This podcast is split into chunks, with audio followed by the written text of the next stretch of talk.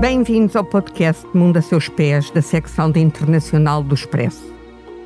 Neste episódio vamos falar do Peru e dos dias de instabilidade que ali se vivem desde que o presidente Pedro Castilho foi destituído no início de dezembro. Um país quase se assemelha a uma fábula política literária com seu historial de seis presidentes em quatro anos que governam uma imensa fatia da população que vive sem direito a ter um frigorífico em casa em pleno século XXI.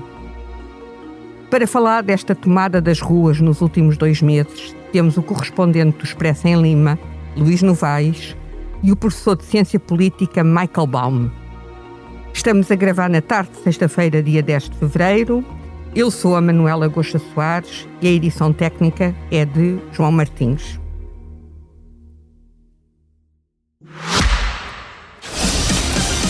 Leia o Expresso em primeira mão, onde quer que esteja. Assine o Expresso Digital e tenha acesso a todos os conteúdos exclusivos e leitura antecipada do semanário às 23 horas de quinta-feira. Apenas 1,35€ por semana, durante dois anos. Todas as vantagens em expresso.pt barra assinatura digital. Expresso. Liberdade para pensar.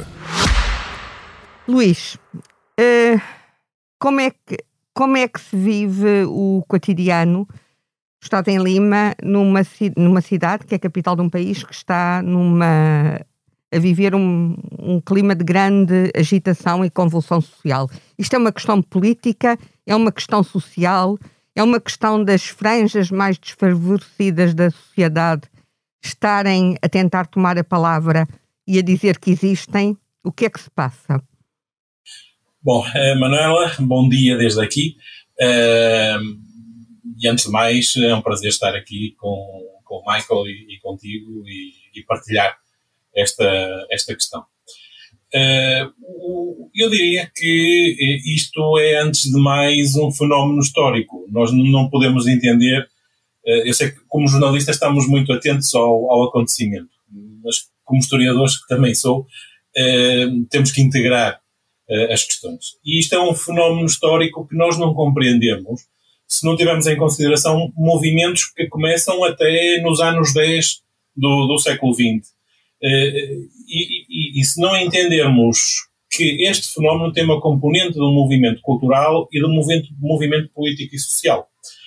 Culturalmente, eh, há um movimento que surge nos anos 30, que é o indigenismo, e que tem o maior expoente no escritor uh, José Maria Arguedas, mas que tem.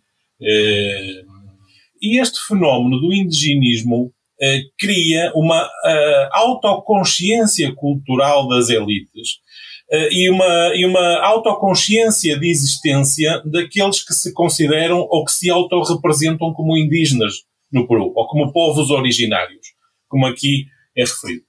E atenção que uma coisa é falar de que o sejam, outra coisa é falar de que se autorrepresentam como, como tal. Digamos que este movimento eh, até tem reflexos muito recentes na gastronomia. Eh, poder falar do Refa Gastão Acúrio, por exemplo, que foi o grande divulgador da gastronomia peruana e criou, e, e que é uma gastronomia muito baseada na, na indigenidade eh, eh, peruana, na, na, nas características culturais profundas eh, peruanas, nos produtos tradicionais peruanos e que, por exemplo, se nos anos 80 as elites de Lima iam a restaurantes franceses e italianos, agora são os franceses e os italianos que vão a restaurantes peruanos em Paris e em, e em Roma. E, portanto, e até em Lisboa. Até em Lisboa. E até em Lisboa. E, e, e portanto, tudo isto gerou uma autoconsciência e uma autorrepresentação do Peru eh, indígena. Ao nível, eh, e portanto é algo que vai evoluindo culturalmente desde os anos, dos anos 30. Ao nível político e social, podemos recuar até 1912, quando o presidente Billinghurst começa a tomar as primeiras medidas e as primeiras reformas sociais, apesar que no caso dele misturam-se muito com a questão, eh, com a questão laboral, mas é bom que nos lembremos que no Peru uh, as classes estão racializadas ou etnizadas. É? Uh, e, e, portanto, há uma relação muito grande entre etnia e classe. Uh, Queres explicar classe... melhor o que é que queres dizer com isso? Sim. as classes sociais estão muito marcadas pela origem étnica das pessoas que lhes pertencem. Diz-me uma coisa, Luís, como é que a Presidente Dina Boluarte consegue lidar com esta situação?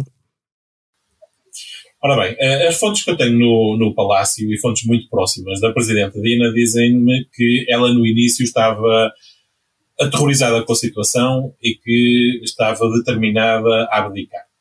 Uh, os militares reuniram-se com ela, uh, os principais líderes militares reuniram-se com ela, uh, deram-lhe todo o apoio, disseram que ela tinha que ficar, que ia ser apoiada, que iam dar todo o apoio e que ela neste momento está determinadíssima, e não estou a falar apenas pelo que diz publicamente, porque ela publicamente sempre disse que ficava, está determinadíssima a ficar. Não vai, não vai desistir. ¿Por qué no cuestionan la forma y la toma de aeropuertos? el incendio de comisarías, el incendio de poderes de, del Poder Judicial y del Ministerio Público. ¿Por qué no repudian el saqueo de centros comerciales, perjudicando a hermanas y hermanos, a las pymes, a los pequeños y medianos empresarios? ¿Ustedes justifican esos actos? Sean claros ante el país. Hoy hasta piden mi vacancia para generar caos e incertidumbre.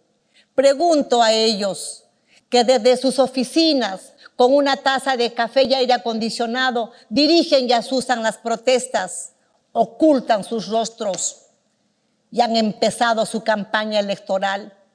Van a, basar su campaña electoral en la agitación, el caos, el engaño, la mentira, la utilización del pueblo y la muerte?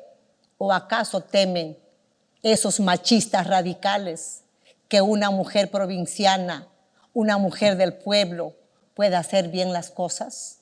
¿Acaso tienen miedo que una mujer allane el camino para resolver los problemas que no han sido resueltos en más de 200 años con coraje, con eficiencia, con dignidad, con transparencia y con esa lucha frontal contra la corrupción?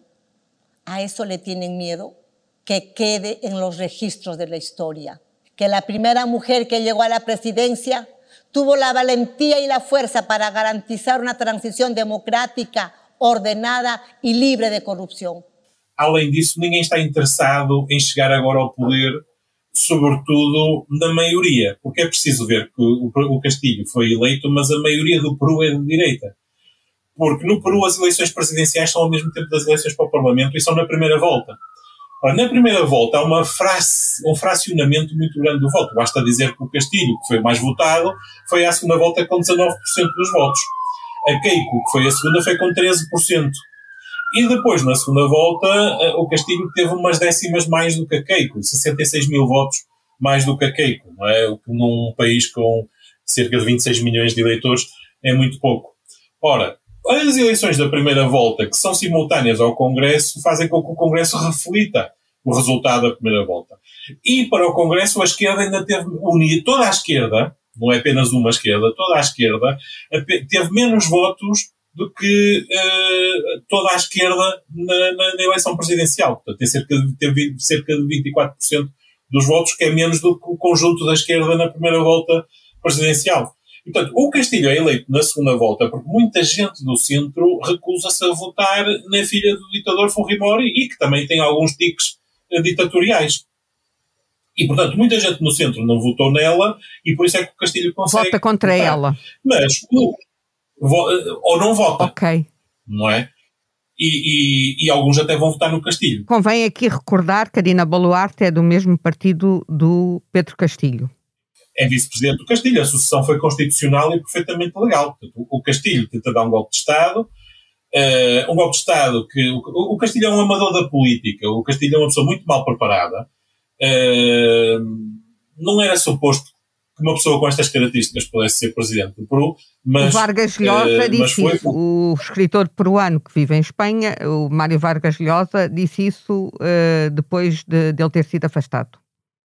Sim, não é suposto. Aliás, o Vargas Llosa, o Castilho conseguiu a coisa mais improvável do mundo, que foi que o Vargas Llosa apoiasse a Keiko Fujimori. Não é? Portanto, conseguiu, era a coisa mais improvável do mundo, porque Fujimoris e, e Vargas Llosa são inimigos de morte desde a década de 90. Embora ele agora tenha, tenha mandado também uma mensagem de, enfim, apoio à Dina Boluarte. Uh, e, e, e, sim, uh, porque neste momento ninguém quer ocupar o poder. A direita, que é maioritária no Peru, incluindo sociologicamente, os resultados das eleições mostram isso, não está interessada em apagar este fogo. E, portanto, vão apoiar a Dina, a Dina até que a situação se estabilize e ela vai estabilizá-la. Tem apoio da polícia, apoio militar e apoio político no Congresso, maioritário, para isso. Ela vai estabilizá-la. Uh, e, e, e, e, também por isso é que não querem as eleições uh, imediatamente. Primeiro porque o país está numa comoção que pode beneficiar a esquerda e segundo porque e a esquerda também não está interessada em sair e portanto os dois blocos não estão interessados em eleições agora. E por isso cada um faz para, para aprovar o adiantamento das eleições faz exigências que sabe que o outro bloco não pode aceitar, então não se tem a maioria para mudar a Constituição então não se tem a maioria para, para mudar a, a Constituição e, e, e, não há adiantamento de, de, eleições. As fontes que eu tenho dizem-me que está toda a gente apostada em eleições, sobretudo na direita, em eleições em 2024. Porque em 2024 já a situação estará estabilizada e já poderá haver condições. As eleições para... em 2024 serão as eleições uh, no tempo regular. Não, normalmente seriam em 2026. Uma pergunta que eu, eu adorava ouvir de Luís é a situação dentro de, dos militares. É, como instituição, mantém-se plenamente unido ou será que há diferenças importantes, clivagens dentro da instituição em si, especialmente na persecução contra uh, pessoas indígenas, principalmente? Neste momento, os militares estão a dar o eh, suporte. Repara que eh, a, a Presidente eh, não tem partido, não tem apoio, não tem um grupo parlamentar no Congresso. O Congresso está extremamente dividido. os congressistas estão mais a pensar no seu futuro do que no futuro do, do, do país, apesar de ser um lugar comum, que não, não gosto muito de lugares comuns, mas eh, estou mais a pensar, a, a pensar nisso. Então, eh, mesmo psicologicamente, a Presidente teria tendência a sentir-se muito, muito isolada. E, e, sendo verdade o que as minhas fontes no Palácio me dizem, e tenho todas as razões para crer que sim, uh, o, o, apoio que os militares lhe deram marca um antes e um depois da sua decisão de continuar como, como presidente. Ela, neste momento, tem um suporte psicológico. No Congresso tem o apoio da maioria, apesar de não serem grupos parlamentares dela, nem serem chegados, podem, podem deixá-la a qualquer momento, até porque o Congresso é muito instável, eh, mas tem o apoio da maioria para que se mantenha. Não há um acordo para eh, alterar a data das eleições, para antecipar as eleições, porque tanto o Bloco da Esquerda como o Bloco da Direita não querem sair e, portanto, cada um exige ao outro condições eh, que são inaceitáveis, inaceitáveis para a outra parte e assim vão se mantendo. É? Eh, com exigindo, é preciso uma maioria qualificada no Congresso porque é uma alteração à Constituição. Portanto, não há votos suficientes para fazer uma alteração à Constituição. E, portanto, eu suponho que há uma grande probabilidade de que com esta situação vai acabar, já se está a começar a desmoronar. As manifestações em Lima já têm cada vez menos apoio, há cada vez menos cortes de estrada, uh, os principais líderes conectados ao Sendero Luminoso uh, estão a ser presos, uh, outros líderes do, do, dos movimentos estão a ser presos ilegitimamente, na minha, na minha opinião, mas estão a ser presos e isso está a desmembrar a liderança do, do, do movimento. Por outro lado, há cada vez mais divisões internas. Eu sei que nas assembleias em província as pessoas exigem cada vez mais poder trabalhar, acabar com os bloqueios de estrada que estão a aumentar a inflação, eh, não permitem, estão a, estão a fazer com que os bens de primeira necessidade rareiem no, nos mercados. Então há cada vez mais reações de populares contra os populares que estão, estão nisto. Por vezes reações físicas, reações de combate, de combate, de combate físico. Hoje, eh, pouco antes de entrar eh, para aqui, recebi uma convocatória para uma, uma, uma conferência de imprensa do autodenominado Movimento eh, de Representação dos Povos, que tem um representante de cada, de cada, de cada região, selecionado, não se entende bem como, para uma conferência de imprensa, porque eles ontem juntaram-se com a CGTP, com a Confederação Sindical, juntaram-se com a Confederação Sindical para fazer exigências, mas a Confederação, como é um sindicato, existe para negociar e existe, para pedir extremos para depois negociar. Então, já está a negociar com o Congresso e este movimento considera que isso é uma traição eh, porque ninguém estava autorizado a negociar com ninguém. Obviamente a CGTP o que precisa é de ter resultados ao nível de legislação laboral e assim que contentem os seus associados estará legitimamente numa estratégia eh, negocial de, de, levar as coisas a um extremo para depois ir ao centro, porque é assim que os sindicatos funcionam e é legítimo e é, e é normal. Mas isso significa que já está a haver uma divisão muito grande neste, nestes movimentos o número de cortes de estrada é cada vez menor. Eu hoje mandei-te um número que é um bocadinho maior do que o normal, porque ontem houve uma, uma, uma greve geral eh, e, e, houve um aumento eh, anormal, mas está abaixo normalmente disso. E, portanto, isto naturalmente vai começar a pacificar eh, e, e a Presidente tem essa função. Quem é que está a financiar este? este, este estes grupos, há especulações de que há financiamento da Bolívia. Aliás, o Evo Morales, e aqui entra o fator internacional, a Bolívia tem uma obsessão histórica por chegar ao mar, que perdeu quando foi a Guerra do Pacífico na década de 70 do século XIX. Perdeu acesso ao mar e tem uma obsessão histórica, o que implica. Ou seja, há, 150, há 150 anos, perdeu acesso ao mar Sim. há 150 anos. 50 anos. Mas atenção que a Guerra do Pacífico aqui é traumática, não é? A relação Peru-Chile ainda é psicologicamente muito conduzida por isso. Eu costumo lhes dizer que se vocês vivessem na Europa, não se perdoavam, porque nós nem nos lembramos da Guerra Franco-Prussiana, que foi mais ou menos na mesma, na mesma época, não é? E, e lembramos da Segunda Guerra Mundial, mas 10 anos depois estávamos a fazer a União Europeia. Num, num, podcast, num podcast ainda não é possível mostrar um mapa, traduzir um mapa uh, falado, mas explica-nos só onde é que era o acesso da Bolívia ao mar, pelo norte do Peru, pelo sul? Não, pelo sul, eh, em território que agora é chileno, depois da guerra, da guerra do Pacífico. E, portanto, o, a Bolívia tem uma obsessão política e social de reconquistar o acesso ao mar. Está inscrito na Constituição boliviana. É? De reconquistar. E esta faixa que apanha Puno, que é a zona mais, eh, mais levantada, é, é, uma faixa da etnia Ayamara, Uh, e que é uma etnia do, do altiplanalto uh, andino do Sul e que cruza as duas fronteiras. Portanto, há uma identidade cultural muito grande entre esta zona e, uh, e a Bolívia. E é certo que o Evo Morales foi a Puno e esteve a levantar as pessoas e uh, eu sei por uh, fontes ligadas aos movimentos que pelo menos, não tenho provas disso, mas pelo menos é voz corrente entre os líderes destes movimentos que estão a ser financiados pela Bolívia. Não posso comprová-lo, não posso afirmar, apenas posso afirmar qual é a narrativa que, está a ser Mas podemos especular que com isto, financiando estes movimentos, que, que o regime boliviano quer, gostaria de promover uma alteração de fronteiras?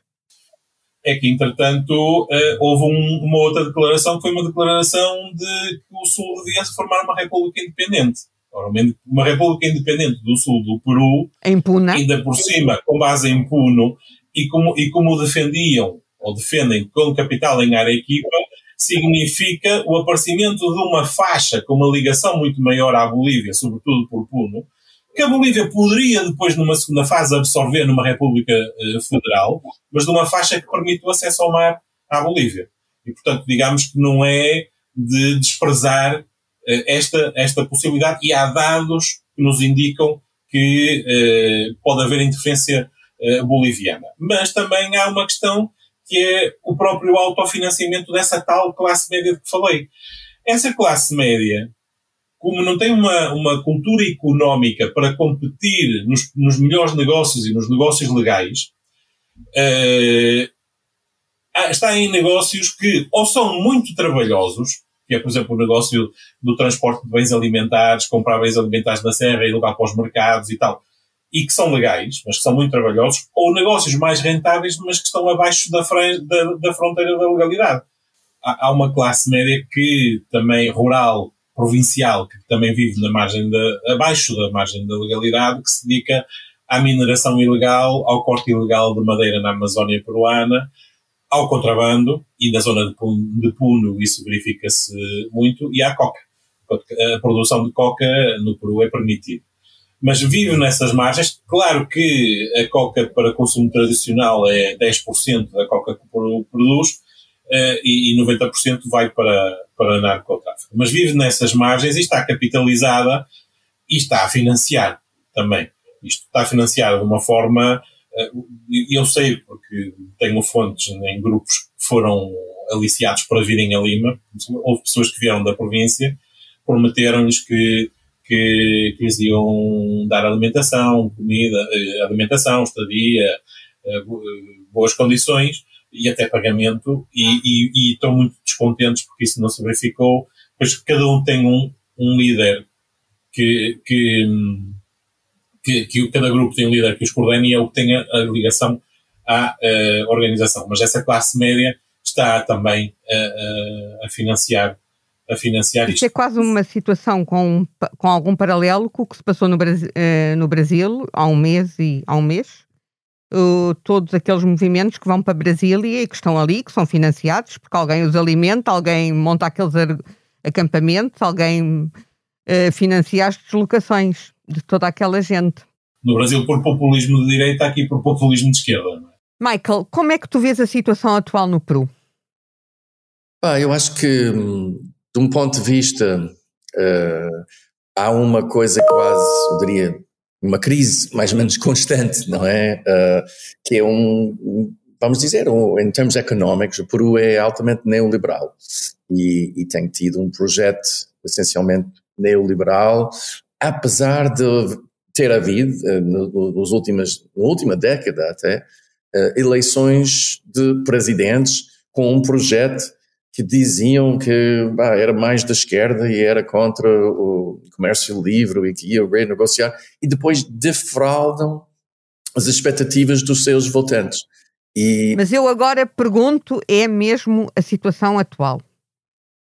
Eu, eu, eu, estou a tentar dizer que eu acho que, hum, hum, sem dar desculpas dos erros bastante óbvios do Castilho e amadores da sua administração, ele próprio um amador em termos políticos, eu acho que o que eu, que eu vejo de fora é uma, uma batalha um, da direita peruana, não é? Que não, que não se pode, com uma eleição foi, foi tão renhido, não é?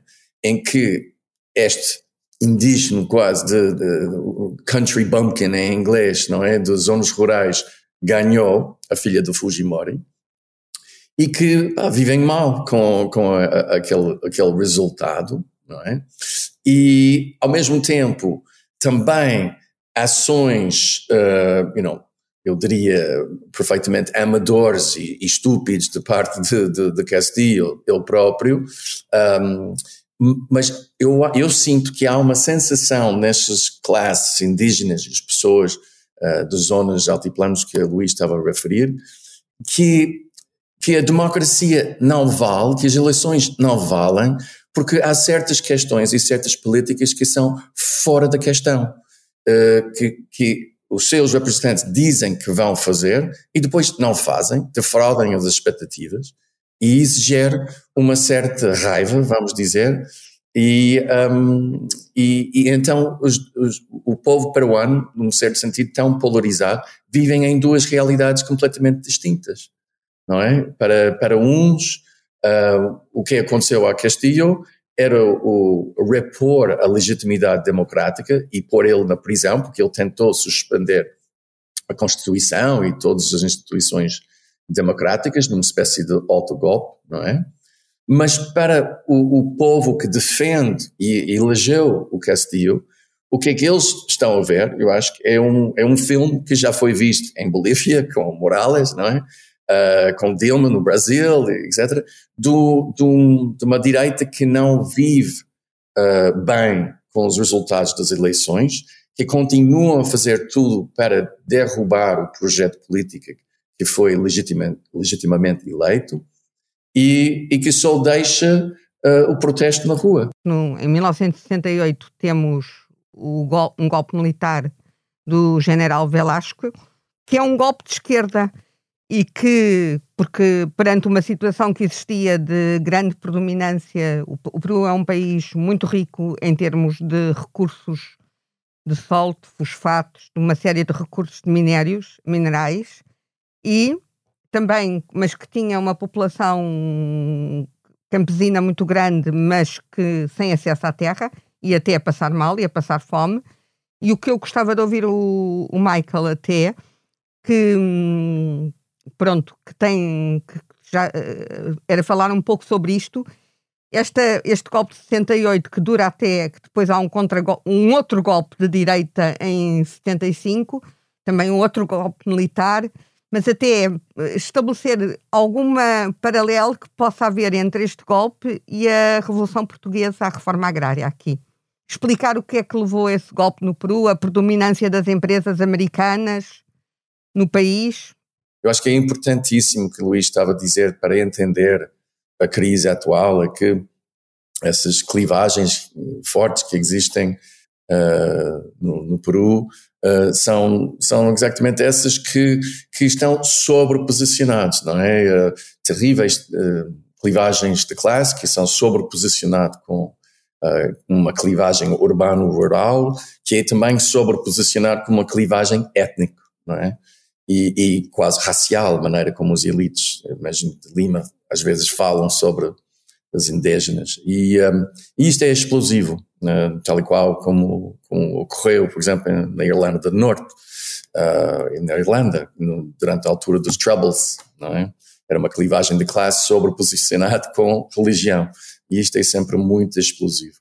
Mas pronto, para responder a. Mas, concretamente, no Peru, antes do golpe de 68, nós temos uma grande predominância de empresas americanas, eh, um, grandes investimentos americanos em empresas explorador, de, exploradoras de minério e mesmo na agricultura, não é? Exato, exato. Havia um sistema de haciendas, não é? Uma, uma estrutura uh, dominada pelos hacendados, não é? E um, eh, também uh, indústrias de exportação, industriais, especialmente petróleo, uh, descoberto no norte, e havia desentendimentos com o capital transnacional sobre o, o valor que devia ser pago para, para este produto ser exportado, uma certa dependência económica clássica, vamos dizer, de, de muitos países da América Latina, e, e nesse sentido os militares e eu diria mesmo antes de 68, não é? Uh, tentaram de uma certa forma renegociar os termos deste, uh, desta troca, não é? E o problema é que os, os, as forças das classes sociais, dos elites uh, de Peru, tradicionalmente, estavam muito confortáveis numa troca da sua posição de poder para o, a operação do capital transnacional fazer o que é que ele quer com os recursos naturais e, e pouco distribuição para, para as classes mais desfavorecidas, não é?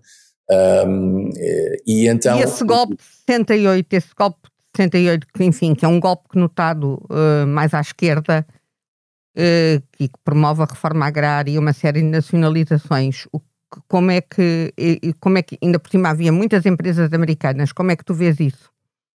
Yeah, eu acho que uh, o que os politólogos chamam essa revolução, um bocado revolução de cima, não é? O Velasco, uh, de facto, há, há, paralelos interessantes com uh, Portugal em 74, no sentido de ter a coisa pouco usual, um, um, os militares a agir de uma forma uh, vamos dizer, a favor da esquerda, não é? E de tentar abrir uh, o sistema uh, e ser mais inclusionário. Tipicamente, os militares, especialmente na América Latina, têm a Quando fama. Quando falas de revolução de cima, é uma revolução que vem das elites. Hum, well, vem dos militares. Nas, eh, os, os da elite militar. Sim, eh, mas. Porque são os comandos militares. Sim, os comandos militares não, foi, não foram capitão, capitães, não é? Não foram uh, forças mais junior, essa é uma diferença importante, eram os generais, mas tinham um projeto, vamos dizer, da esquerda, de redistribuição, de renegociação dos termos um, do contrato com o, o International Petroleum Corporation, que era uma divisão, vamos dizer, do Standard Oil de, dos Estados Unidos, de New Jersey. E, e, este desentendimento entre Standard Oil, IPC e, e Peru existia, e Luís pode certeza conhece essa história. Deixa-me deixa questionar, Mas, uma, fazer uma pergunta ao Luís. Deixa-me fazer uma pergunta ao Luís. Luís, nessa altura, tu chegaste ao Peru muito depois disso, uh, muito depois desse período de 68 a 75, mas pode-se considerar que, que houve, houve de facto uma reforma agrária no Peru, nesse período? Há uma grande polémica sobre se o golpe de Alvarado em 68 foi um golpe de esquerda ou não. Aliás, uma grande parte da esquerda peruana, como o Salazar Bondi, por exemplo, não, não se juntaram ao Velasco, eh, atacaram-no uh, e disseram que ele não foi um revolucionário, ele foi um modernizador. Quer dizer, ele levou o Peru de uma situação de pré-capitalismo para o capitalismo. E há um historiador que agora não me estou a lembrar o nome, que até chamou esta revolução uma revolução preventiva, ou seja, uma revolução para evitar uma revolução. Porquê? Porque em 1965 há dois movimentos de guerrilha que são formados em Cuba, o, o movimento de esquerda revolucionária e o Exército de Libertação uh, Nacional, que entram no Peru com a teoria dos focos revolucionários do Che Guevara. E os militares são chamados a ir combater esses grupos. Esses grupos tentaram uma aliança com os camponeses que entretanto desde 62 que vinham a reclamar a reforma agrária e, e na convenção, em, na região do Cusco, até tinham mesmo conseguido grandes, uh, grandes avanços. E, então tentaram se juntar com os camponeses, mas não conseguiram. E a teoria dos focos revolucionários não funciona sem conseguir essa adesão das populações locais. Porquê? Porque os camponeses não entendiam essa ideia de um movimento com objetivos políticos. Eles realmente queriam era terra. Então não se juntaram. Queriam uh, sustento. Wilka, Os camponeses queriam sustento, meios de sustento. O que queriam era terra, era deixar a situação de servidumbre, porque eles viviam numa situação de quase servidumbre, sem salário. De escravidão, o, queres, tu, queres tu dizer? Não era bem escravidão, era mais servidumbre, não é? Porque o, o, os grandes haciendados, que aqui são chamados gamunales, ou eram chamados gamunales, davam-lhes um pedaço de terra e em troca desse pedaço de terra eles tinham que trabalhar na terra do gamunal, portanto não tinham salário. Portanto, não era bem uma escravatura, mas era uma situação de servidão. Eu disse servidão, em espanhol, mas uma situação de, de, de servidão. E os militares são chamados à serra a combater estes dois movimentos uh, de guerrilha. O MIR e não conseguem e, aliança.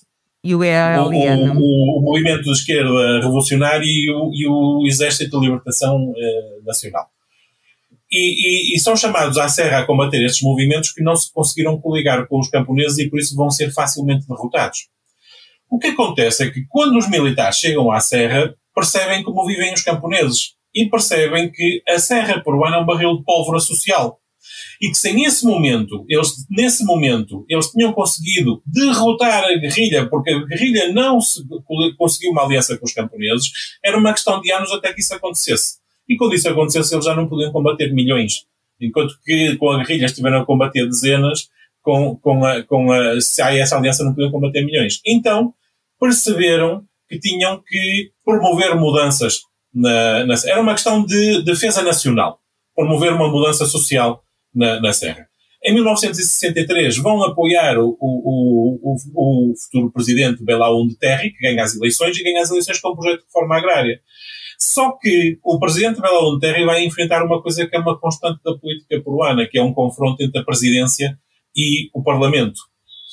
E enfrenta uma coligação negativa entre o APRA e os odristas. Os odristas que representavam os interesses do, dos gamunales, dos hacendados, e o APRA que era um movimento que queria eh, promover ele a revolução, promover ele a reforma agrária e, e, e não aceitava que fosse o Belaúnde a fazê-lo. Então ele vai enfrentar essas contradições e não vai conseguir fazer a reforma, a reforma agrária. Por isso, em 68, os militares dão o golpe de Estado para fazer a reforma agrária e dão-no as questões da, da, da, da companhia petrolífera e isso são mais um detonador do que uma verdadeira razão. Quer dizer, que houve questões na renegociação do, da renegociação do contrato que geraram uma grande comoção na comunicação social e criaram as condições para que os militares pudessem fazer. Mas, de facto, o seu projeto não era esse.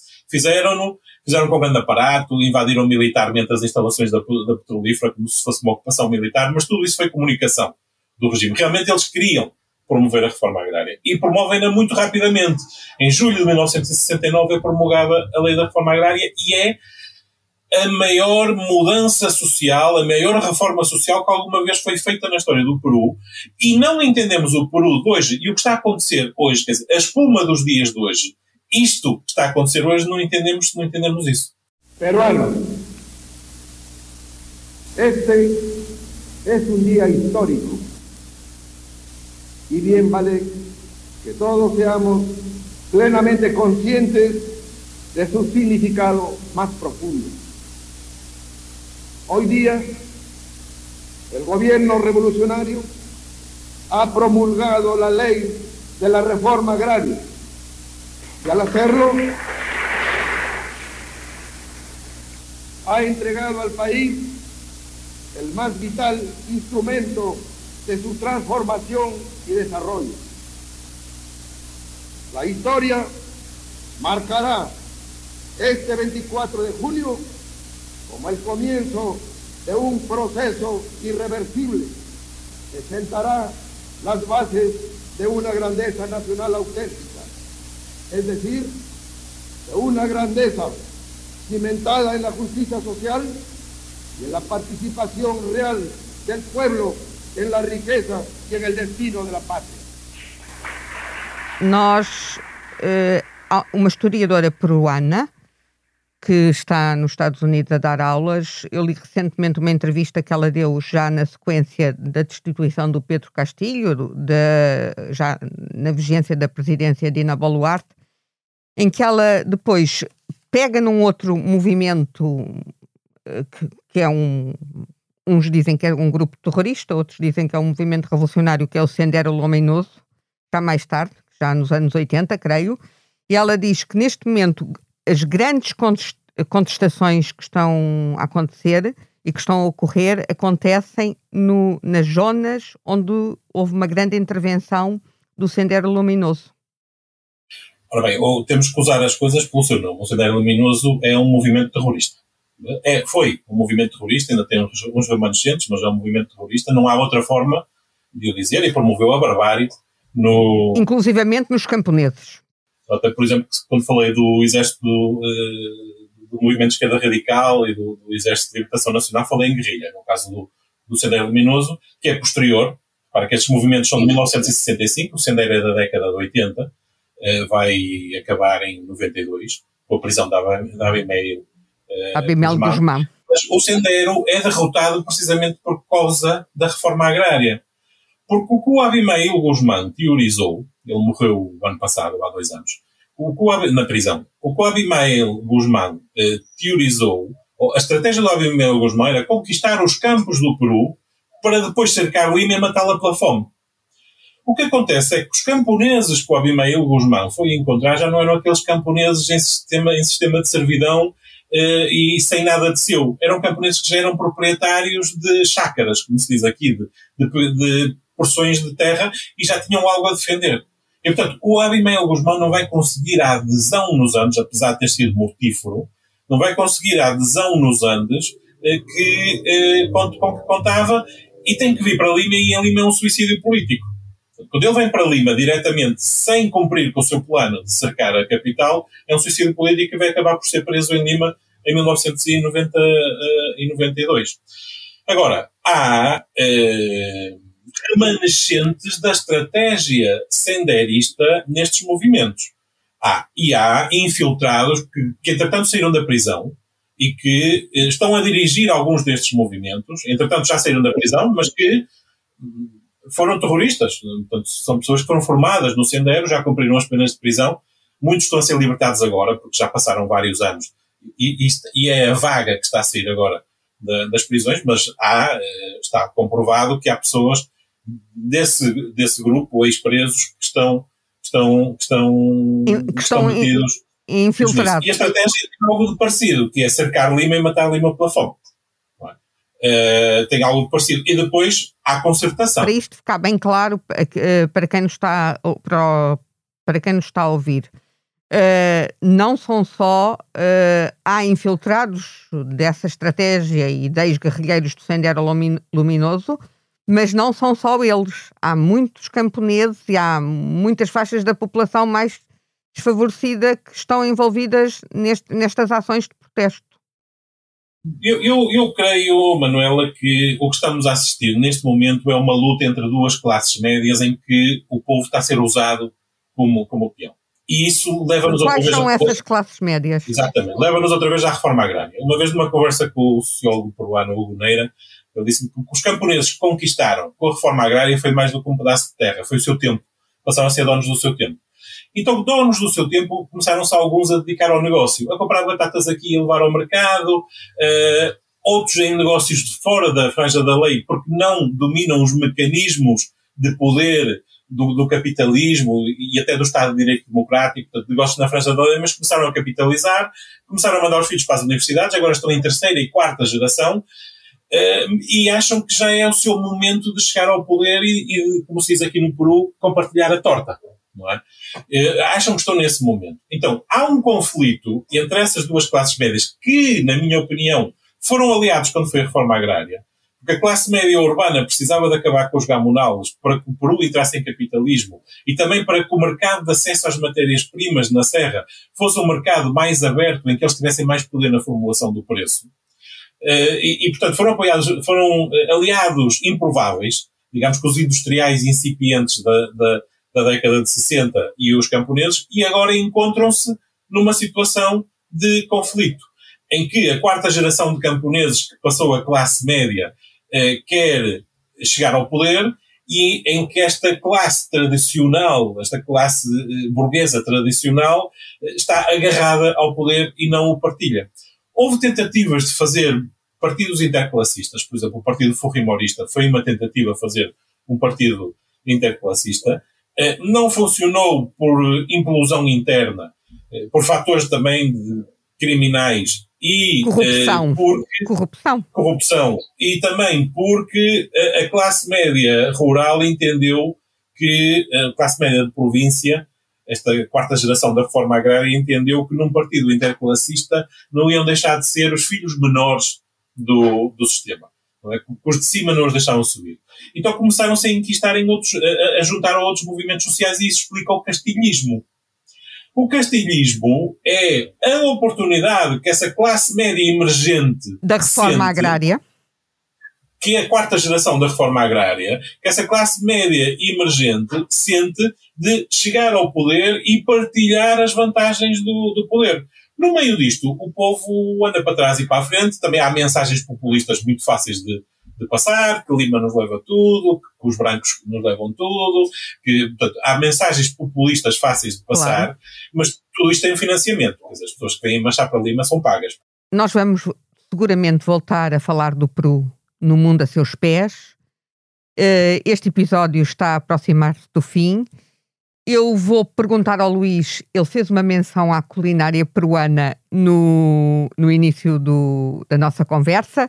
Eu sei, eh, porque, pronto, o Luís é correspondente do Expresso e já falámos várias vezes ao longo do, da última década ou mais, eh, que ou o mais. Luís é, é um bom cozinheiro. Que, eh, que prato da culinária peruana é que tu sugeres para os nossos, as pessoas que nos estão a ouvir, aos nossos ouvintes, aos ouvintes do mundo a seus pés? Ora bem, devo-te dizer, vão-me matar em Portugal por dizer isto, mas quando eu conheci a culinária peruana, a portuguesa passou a ser para mim a segunda melhor do mundo. É, e, é, e, é, muito difícil eh, recomendar Ou seja, um para ti é a culinária peruana é a melhor do mundo. É melhor do mundo. É melhor do mundo. Então diz-me diz um prato, um prato que seja possível depende de provar. Se para, depende se for para comer aí ou se for para comer aqui. Ainda para comer aqui, porque nós devemos ser mais ouvidos aqui do que no Peru. Se for para comer aqui, eu recomendo um ceviche. O ceviche não é um prato, é a melhor comida do mundo. Uh, mas precisa do limão peruano, precisa, de, sobretudo do limão peruano, da cebola peruana, do arria peruano, que é difícil de encontrar aí. Que também Agora, pratos o, fáceis o, de Peru, o ceviche também se come no Equador. Uh, mas uh, é muito diferente, até lhe ponho em ketchup.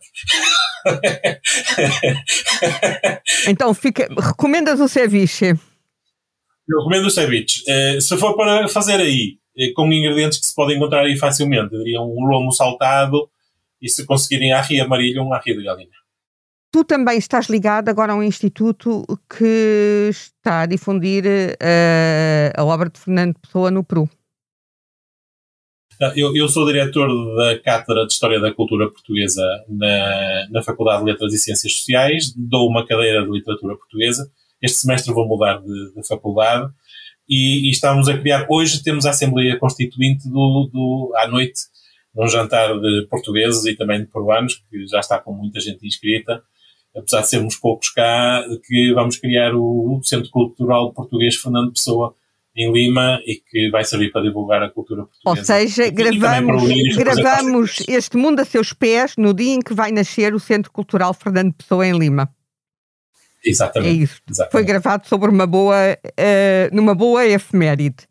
Eu agora vou terminar este mundo a seus pés com a pergunta que, desde que este podcast da secção internacional do Expresso nasceu, que todos nós fazemos uh, aos nossos convidados, que é, se pudessem viajar sem restrições nenhumas para um sítio do mundo, para onde é que iriam? Michael Baum? Oui. Um, well, ficando. Peru, nunca fui. E então é um país absolutamente fascinante e eu ia amanhã. Ias amanhã, agarravas num voo daqui para Madrid, de Madrid para o Peru. Luís? Exatamente.